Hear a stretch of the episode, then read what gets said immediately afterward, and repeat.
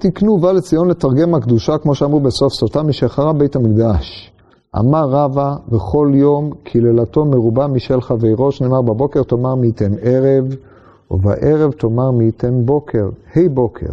אילה אם הבוקר דלמחר, מי ידע מה יהווה?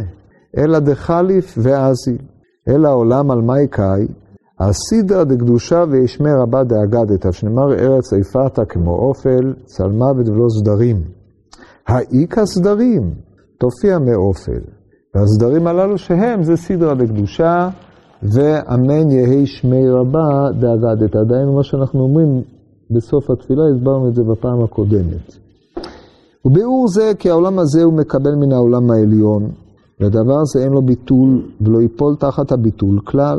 ואף כי חרב בית המקדש, אין ביטול אל מדרגה זאת העליונה. זאת אומרת, כל זמן שבית המקדש היה קיים, הרי השפע שבעולם היה בא מצד שכינת קדוש, קדושה שומרה בישראל. כמו שאומרת הגמרא, שאם היו יודעים אומות העולם, מה טובה יש להם בבית המקדש, היו בונים אותו משל זהב. אבל הם לא יודעים. ועל ידי חורבן הבית נפסדו הרבה דברים לעולם, ובפרט לעם ישראל. אבל העולם ממשיך להתקיים כמו שאנחנו יודעים, וקיומו של העולם הוא בא מן העולם העליון. זאת אומרת, הוא לא בא, אה, אין נוכחות של הברכה קיימת כמו נוכחות של שכינה בארץ שהיא באה מן העולם האמצעי, אלא הוא בא מן העולם העליון, בא מן העולם העליון זה מעולם הכיסא. דהיינו, כיוון שהקדוש ברוך הוא ברא את עולמו וקבע בו את כיסא כבודו, אז קיומו של העולם נמשך מקיומו של הכיסא השמיים כיסי והארץ אדום רגלי, והדבר הזה הוא לא תלוי בקיומו של בית המקדש או לא, שאדרבה, על זה גופה, הגמרא אומרת במסכת סנהדרין בדף ז', כי עזיזה רחימתי נפותיה דספסירא הווה שכיבן. זאת אומרת, כאשר אהבתנו הייתה גדולה, על חודו של סייף היינו שוכבים. ואז הגמרא שם מתארת את ההתרחקות של אהבת השם לישראל, או שנאת ישראל להשם יתברך, עד שמגיעים למצב של השמיים כסאי והארץ אדום רגלי. היינו כאשר יש פירוט גמור, מכל מקום, הרי אי אפשר שהשמיים יהיו כסאו בלא שתהיה הארץ אדום רגלה, ולכן העולם כולו מתקיים מצד העולם העליון, שכמו שאמרנו הוא עולם הכיסא. כן, באופן אה, אחר, בספרות אחרת, אנחנו מדברים על אה, הקיום של העולם, הוא פועל יוצא של שפע שהקדוש ברוך הוא משפיע כדי שהעולם הזה יתקיים. גם המהר"ל בתחילת ספר נצח ישראל מסביר את המודל כדלהלן. הבריאה היא היציאה מן העין אל היש, זה נקודת חידוש, שבירה אצל אה, ספרות מסוימת, נקודת חידוש בהיבט אחר, אבל הכל מגיע לאותו דבר, דהיינו יציאה בריאה זה כמו ברו לנו, אה, כמו כריתת ברית בעצם, זה כריתה כלשהי, והעמדת דבר שלא היה קיים קודם לכן, זאת הנקודה הראשונה, ולאחר מכן, משהנקודה הזאת קיימת, אז הקדוש ברוך הוא משפיע עליה שפע לקיים אותה. בניסוחים מהר"ליים היינו אומרים שיש מה שקרוי סיבת המציאות וסיבת הקיום. סיבת המציאות היא הנקודה, נקודת הבריאה הראשונה, סיבת הקיום שהוא השפע שהקדוש ברוך הוא משפיע על הדבר הקיים כבר. עכשיו, לאור הדברים הללו, אז השפע הזה מתמיד, מפני שבלי זה המציאות לא הייתה קיימת, והוא נובע מהעולם העליון, מהעולם הכיסא. והוא מתמיד. עכשיו, כל, כל אימת ששכינה שורה בישראל, אז העולם הזה מתרחב. כמו שהגמרא אומרת על ארץ הצבי, שהוא רחב וצר, גמרא בגיטין. אבל um, כאשר אין בית מקדש, מכל מקום יש זיווג מתמיד. השפע הוא בבחינת זיווג שהוא מתמיד כדי לקיים את העולם, והוא בא מהעולם העליון. זה נקרא... Um, זה אף על פי שאין בית המקדש קיים. עכשיו המהר"ל הולך להראות כיצד הדבר הזה מתקשר לקדושה דסדרה ואמן יהי שמי רבה דאגדתא. אז זה, המשפ... זה כוונת המשפט הראשון, כי העולם הזה הוא מקבל מן העולם העליון. ודבר זה אין לו ביטול ולא ייפול תחת הביטול כלל. כמו שאתם מבינים אל נכון, העולם העליון לא יכול להיות עולם עליון בלי שיהיה עולם הזה. די בזה גם למי שמבין. ואף כי חרב בית המקדש, אין ביטול אל מדרגה זו העליונה. למעשה, אם נוסיף עוד דבר, כתוב בפסוק, באתי לגני אחותי כלה, באתי לגני זה כאשר השכינה, כן, מלבד הדרוש המפורסם של האדמו"ר אה, אה, הריאץ, אבל זה כבר נוגע לענייני חסידות היורצייט שלו, היה לפני כמה זמן. אה, מלבד זה, אז אה, באתי לגני, הכוונה שהקדוש ברוך הוא, כמו שכתוב, הבראשית רבה, הקדוש ברוך הוא משרה שכינתו בישראל, כביכול העולם העליון הולך ומתחבר אל העולם הזה עד שהוא נעשה נוכח.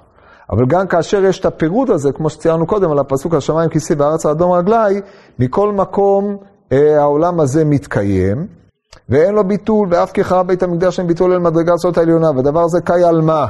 כי כאשר בטל בית המקדש שעל ידו הייתה הברכה באה על העולם, עדיין לא בטל דבר זה שעולם זה מקבל מן העולם העליון. לפיכך, כאמר דקאי על סדרה דקדושה, ואמן יהי שמי רבה דאגדת. מה יש בסדרה דקדושה, ואמן יהי שמי רבה דאגדת, שהם מהווים את הקיום של העולם. עכשיו תשימו לב, אנחנו אומרים אמן יהי שמי רבה בתפילה. כן, אומרים שבע קדישים, מהשבע קדישים חובה בחינת שבע ביום הללתיך, זה החובה שהוא מסדר התפילה. אחרי זה הוסיפו עוד קדישים, יש קדיש דה רבנן, שהוא, אמ, כן, הסדרה דאגדת, הקדיש דאגדת, ויש אה, קדיש יתום שהוסיפו את זה בשביל היתומים, אבל זה לא מעיקר התפילה, זה רק כדי אה, לשתף אותם למי ש... כיוון שהם לא יכולים לעבור לפני התיבה. אבל עיקר העניין, יש לנו שבעה קדישים שהם גופה של, שהם בגופה של תפילה. זה לא קאיה עלמא. מה יש בקדיש דאגדת, שהוא מתייחד המהר"ל להתייחס לזה בהמשך, והוא הדין, מה יש בסדרה דקדושה, שאנחנו אומרים. אז מסביר המהר"ל, ראשית, על ידי זה הברכה באה מעולם עליון לעולם הזה, בזה לא שייך הפסק כלל, ובשניהם אנו אומרים קדיש לעלם ולעלמי עלמיה. וכן באמן יהי שמי רבנו אומרים מברך לעלם ולעלמי עלמיה.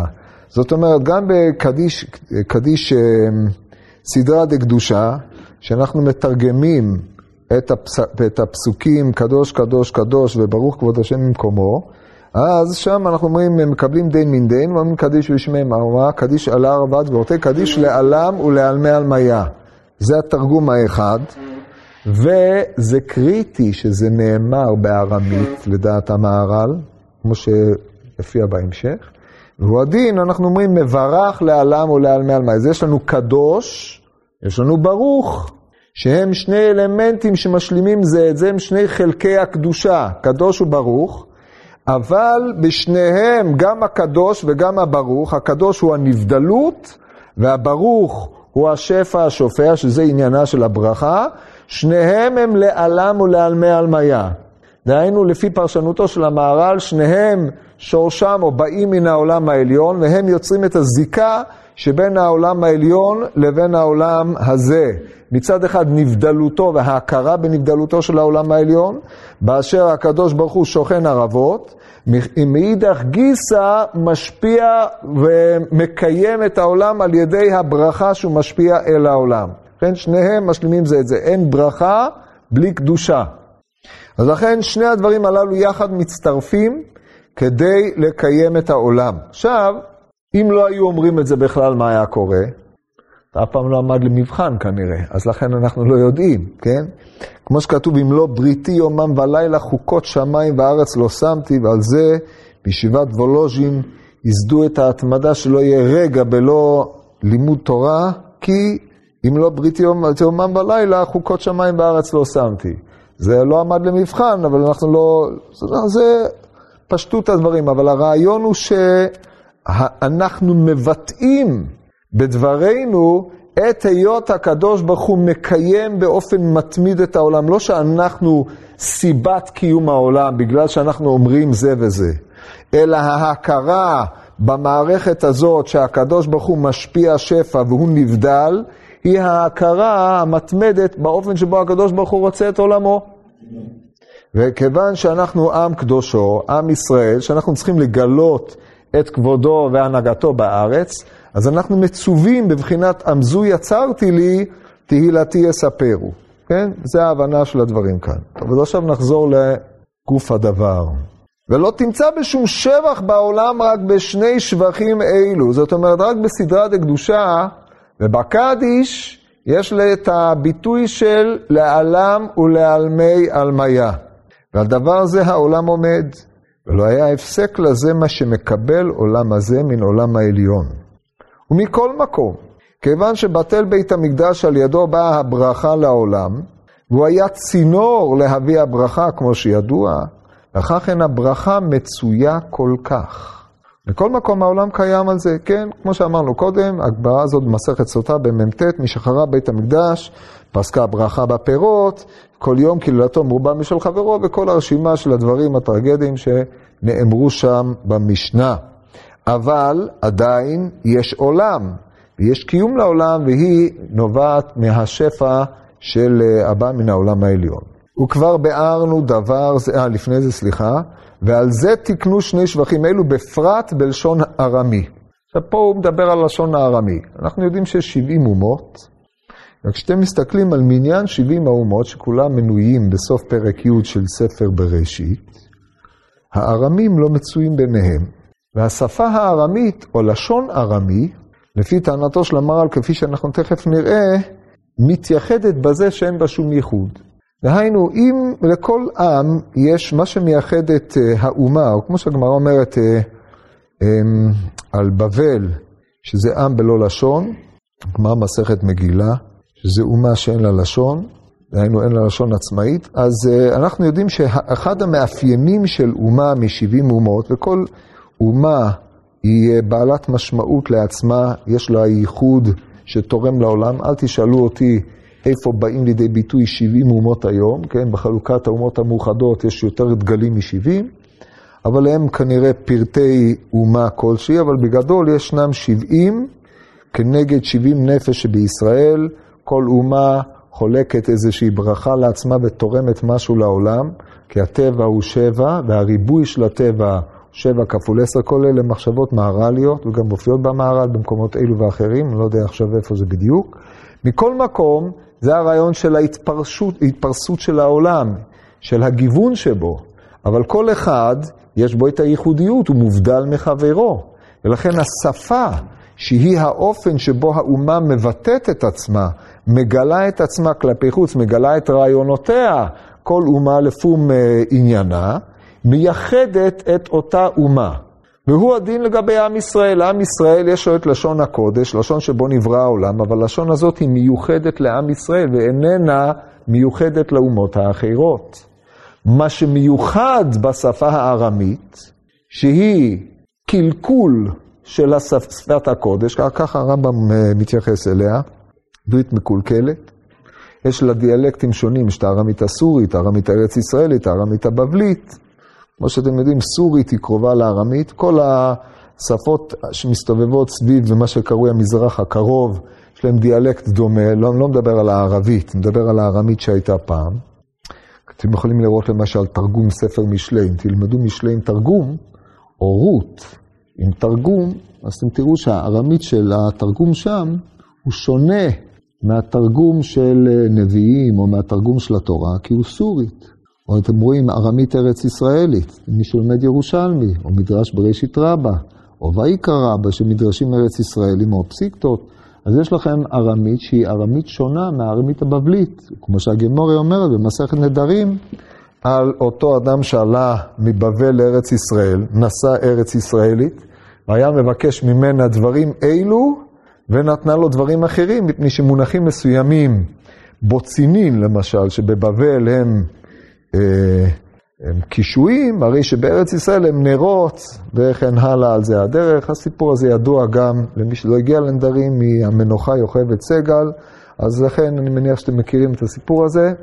מי שמכיר מנדרים עוד יותר טוב. בכל מקרה, איך שלא נסתכל על זה, השפה הארמית, וזה מה שהמהר"ל הולך לטעון פה, והוא טוען את זה בעוד כמה מקומות, אבל לא בצורה מחודדת די, לפי מה שראיתי, השפה הארמית איננה מיוחדת לאומה.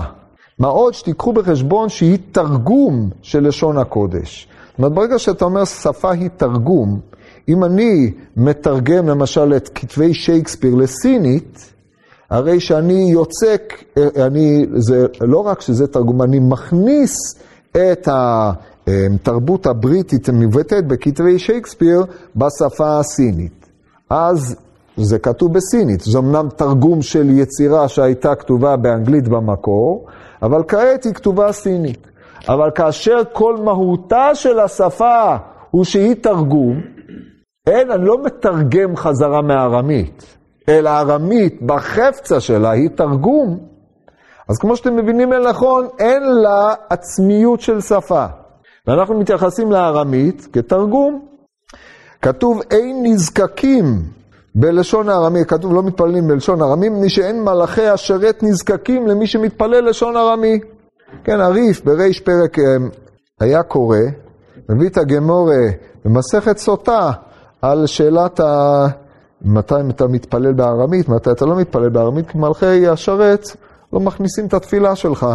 אם אתה מתפלל בארמית, הם לא, לא נזקקים לזה. מלכי השרת הם מנהיגים, הם משרתי השם יתברך להנהיג את העולם לפי השפה הרגילה או שפת הקודש. ארמית היא קלקול, ויש בה יתרונות. הנה היתרון, שימו לב.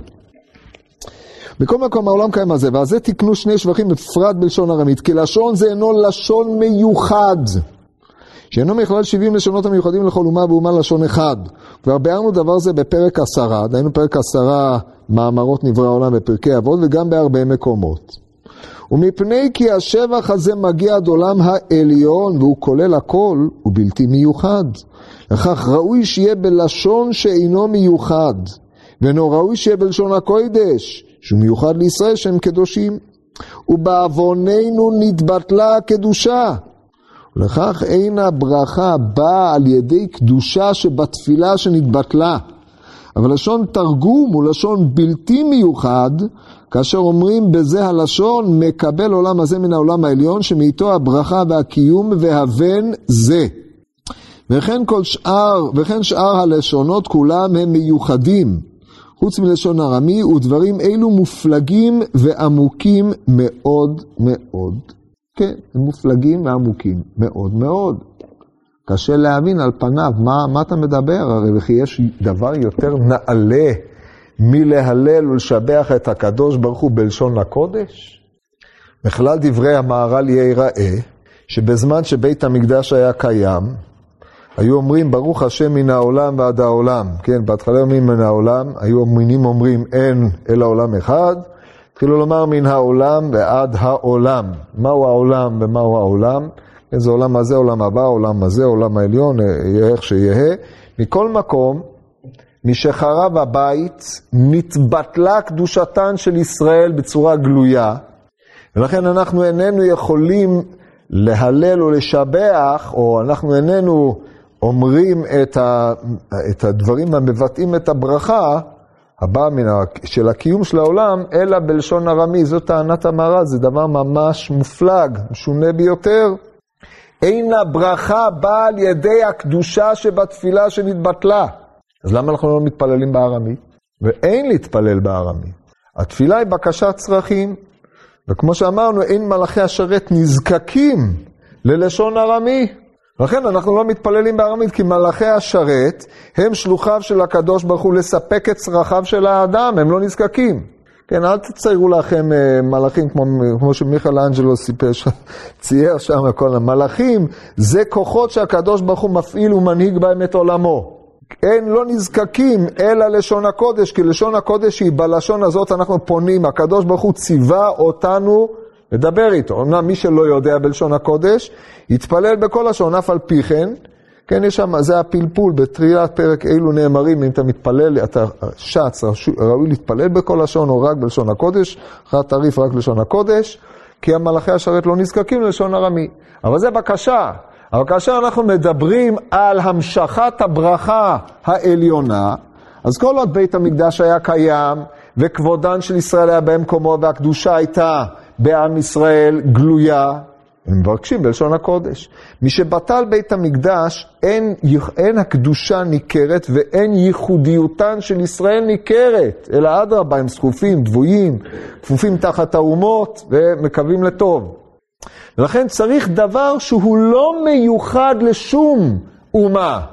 צריך להיות דבר שאי אפשר לומר שהוא דווקא זה או דווקא זה, אלא כשאתה רוצה לבטא את עליונותו של הבורא יתברך ושהברכה באה ממנו, כשאתה מבטא את זה בשפה מסוימת, אתה מבטא את זה מהבחינה של אותה שפה.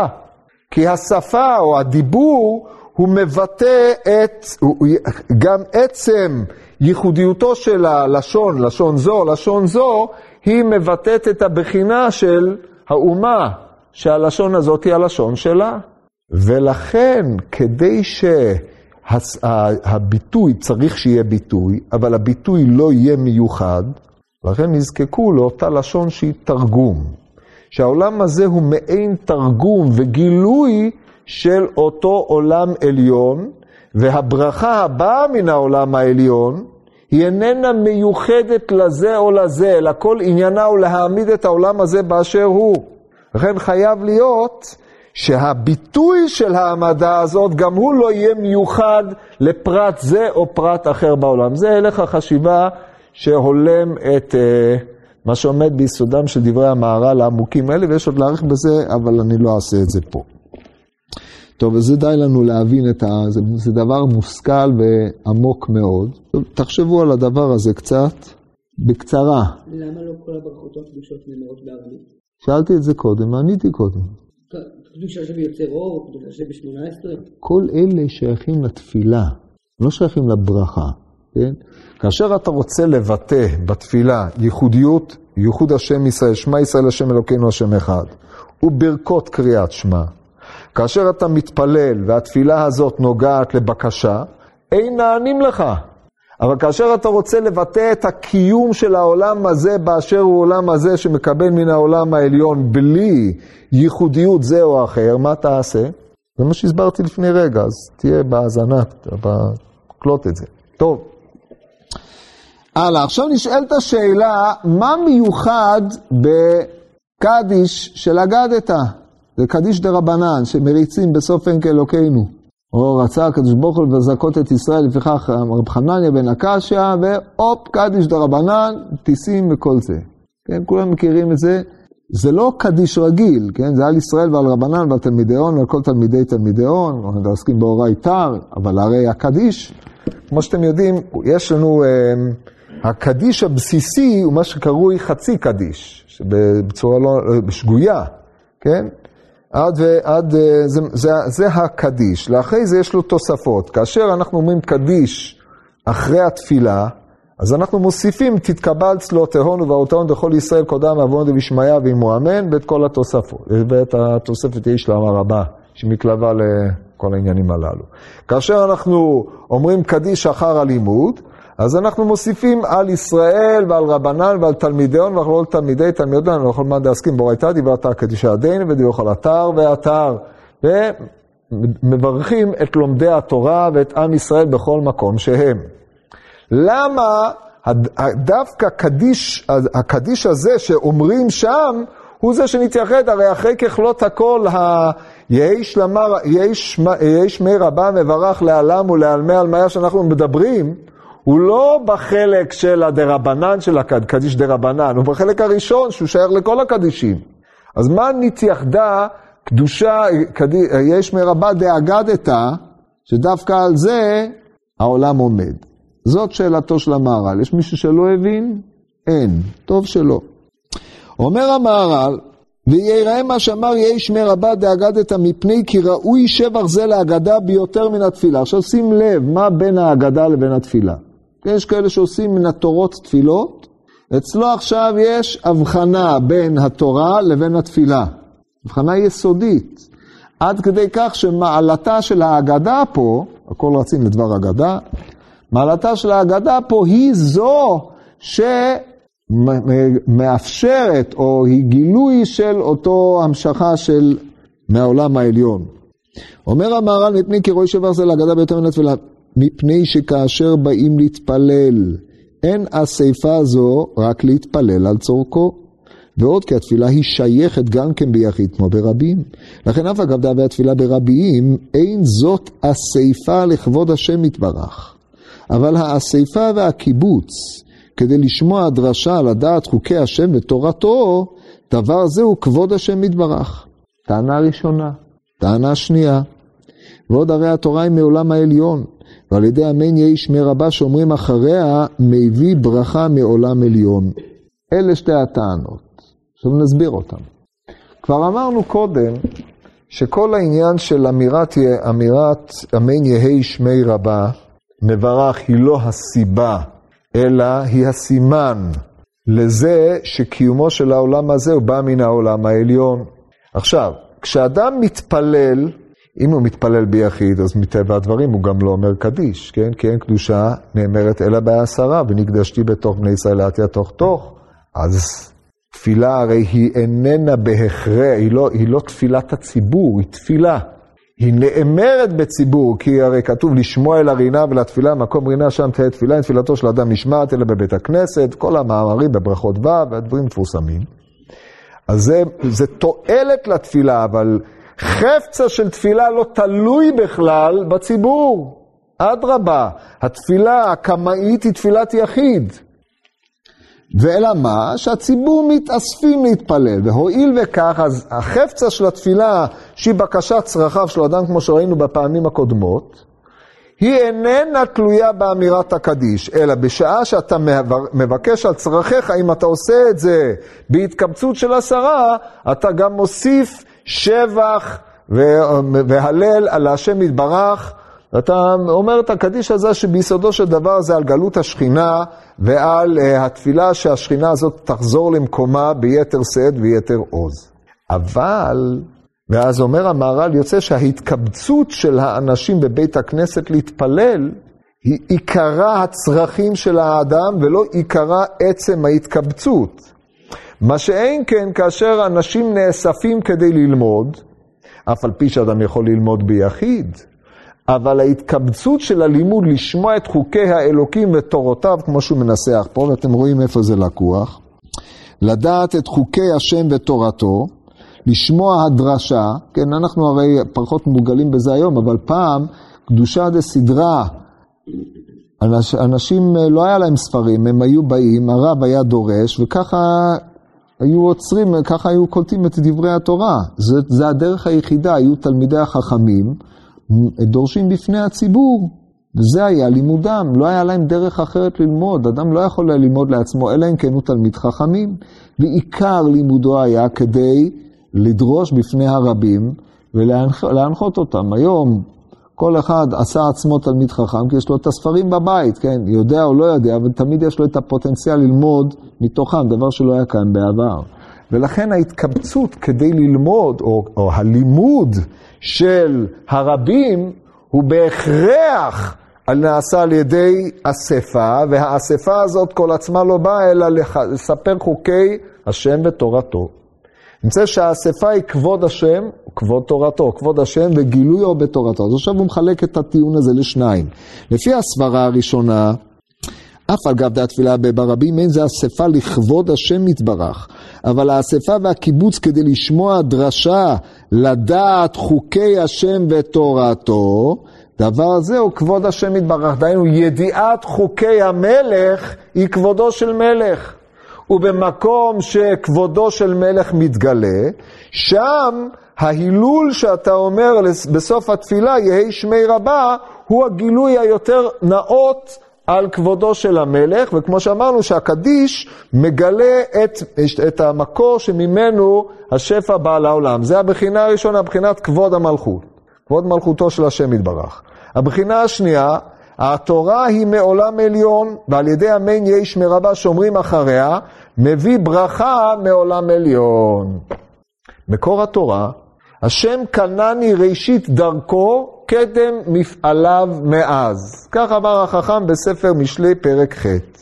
כן, אני הייתי כלי אומנותו של הקדוש ברוך הוא, כמו שכתוב בבראשית רבה, המפורסם, כלי אומנותו של הקדוש ברוך הוא, הסתכל באורייתא וברא עלמא, התורה באה מן העולם העליון, וכל עניינה של התורה שבאה מן העולם העליון הוא כדי שהעולם הזה יהיה בבואה של ההנהגה שהקדוש ברוך הוא רוצה להנהיג את עולמו. הרי בשביל זה הקדוש ברוך הוא מסר את התורה לישראל, שעל פי התורה הזאת יתנהג העולם. והואיל, ובז... והואיל וקדושה דסדרה באה בשביל דרישת חוקי האלוקים ותורותיו, הרי מקום שהתורה ממנה באה ותכלית הבאת התורה אל העולם הוא כדי שהעולם ינהג לפי החוקים, או ינהג לפי רצון השם, אז עמו באה הברכה, כי הברכה היא הקיום שלשמו ניתנה התורה. לכן שני הדברים הללו קשורים. נמצא שישנם שתי בחינות, בחינת הכבוד, שהיא בחינת המלכות, ובחינת התורה, שהיא בחינת התפארת, והם שניהם מתייחדים. כן, בזה יש ייחוד קודשא בריחו ושכינתהו, אני לא יכול להעריך בהבנת הדבר הזה, והם שניהם באים מן העולם העליון, והם עניין של קיום העולם הזה. אם כן, אלה שני הטעמים שאומר המהר"ל בעניין של הקדיש, למה דווקא אחרי קדושה דסדרה. כלל הדבר, כי כאשר היה המקדש בעולם, באה ברכה לעולם בשביל בית המקדש, כמו שאמרנו. אז כמו שתבינו, מה שכתוב פה זה כאשר המקדש היה בעולם, העולם העליון היה פה. כן, בפרקי היכלות, יש שם שבע היכלות, פרקים מסוימים שנקראים פרקי היכלות, שעוסקים בעולמות העליונים, וההיכל הגבוה מכולם נקרא היכל קודש הקודשים. כן, האדמו"ר הזקן רמז לזה בליקוטי אמרים בסוף, בנון מאלף, לא זוכר בדיוק שם בסוף. היכל קודש הקודשים היה פה, בארץ. וכאשר נחרב הבית, אז כמו שאתם יודעים, נסתלקה, כמו שהגמרא במסכת ראש השנה מתארת את סילוק השכינה, עד שהוא חזר למקומו, איפה שהוא היה. שאנחנו אומרים בקינות, אצל האשכנזים הקינות של ראש השנה, אה, של אה, תשעה באב, הקינה של התורה, כן, חזרה למקומה, אז אותו דבר השכינה חזרה למקום העליון. אבל כאשר בית המקדש היה קיים, היא הייתה פה, אז הברכה הייתה בארץ. כאשר נעשה הפירוד הזה, צריך למשוך אותו מן העולם העליון, או הוא נמשך מן העולם העליון. אז זה מה שהוא מסכם פה. ועכשיו שקרה בית המקדש, אין הברכה הבאה לעולם, וגם על ידי הקדושות שהם שלושה, אין הברכה הבאה לעולם. רק העולם קיים על ידי אמן יהי שמי רבה דאגדת וסדרה דקדושה, בהם העולם מקוים, שעל ידם הברכה באה מעולם עליון, ואבן דברים אלו כי הם דברים עמוקים. טוב, אז כמו שאמרנו, אף על פי שלשונו של המהר"ל מורה, לכאורה ש... הם סיבת קיום העולם, הכוונה שהם יותר סימן, מפני שנושאי האמירה הזאת הם סיבת קיום העולם. אז זה אנחנו יכולים לומר שאלמלא עם ישראל לעולם לא היה קיים, כן? זה בוודאי נכון. ועם ישראל בהווייתו מבטא את שני הדברים הללו, בין אם הוא אומר אותם בפועל ובין אם הוא לא אומר אותם בפועל. האמירה בפועל היא התפקיד שלו, אז גם אם הוא לא מבצע את התפקיד שלו מחויב בגילוי כבודו של השם, לכן על זה העולם עומד, כדי לקרב את הדברים אל השכל. כן, רצית לשאול משהו? טוב. עכשיו אנחנו עוברים לקטע קשה מאוד. טוב, יש מישהו שלא קרא את הקטע הזה? אז מה אתם מצפים שיקרה? מה אני אמור לעשות? טוב, אז אתם בפעם הבאה תקראו את הקטע הזה. אני מבקש לכל מי שרוצה להבין שמץ ממה שכתוב פה, תסתכל בפרק, בספר גבורות השם, פרק ז', בסופו. וזהו, תעשו חייל עם הדבר הזה, בעזרת השם שבוע הבא נתחיל לפרש אותו.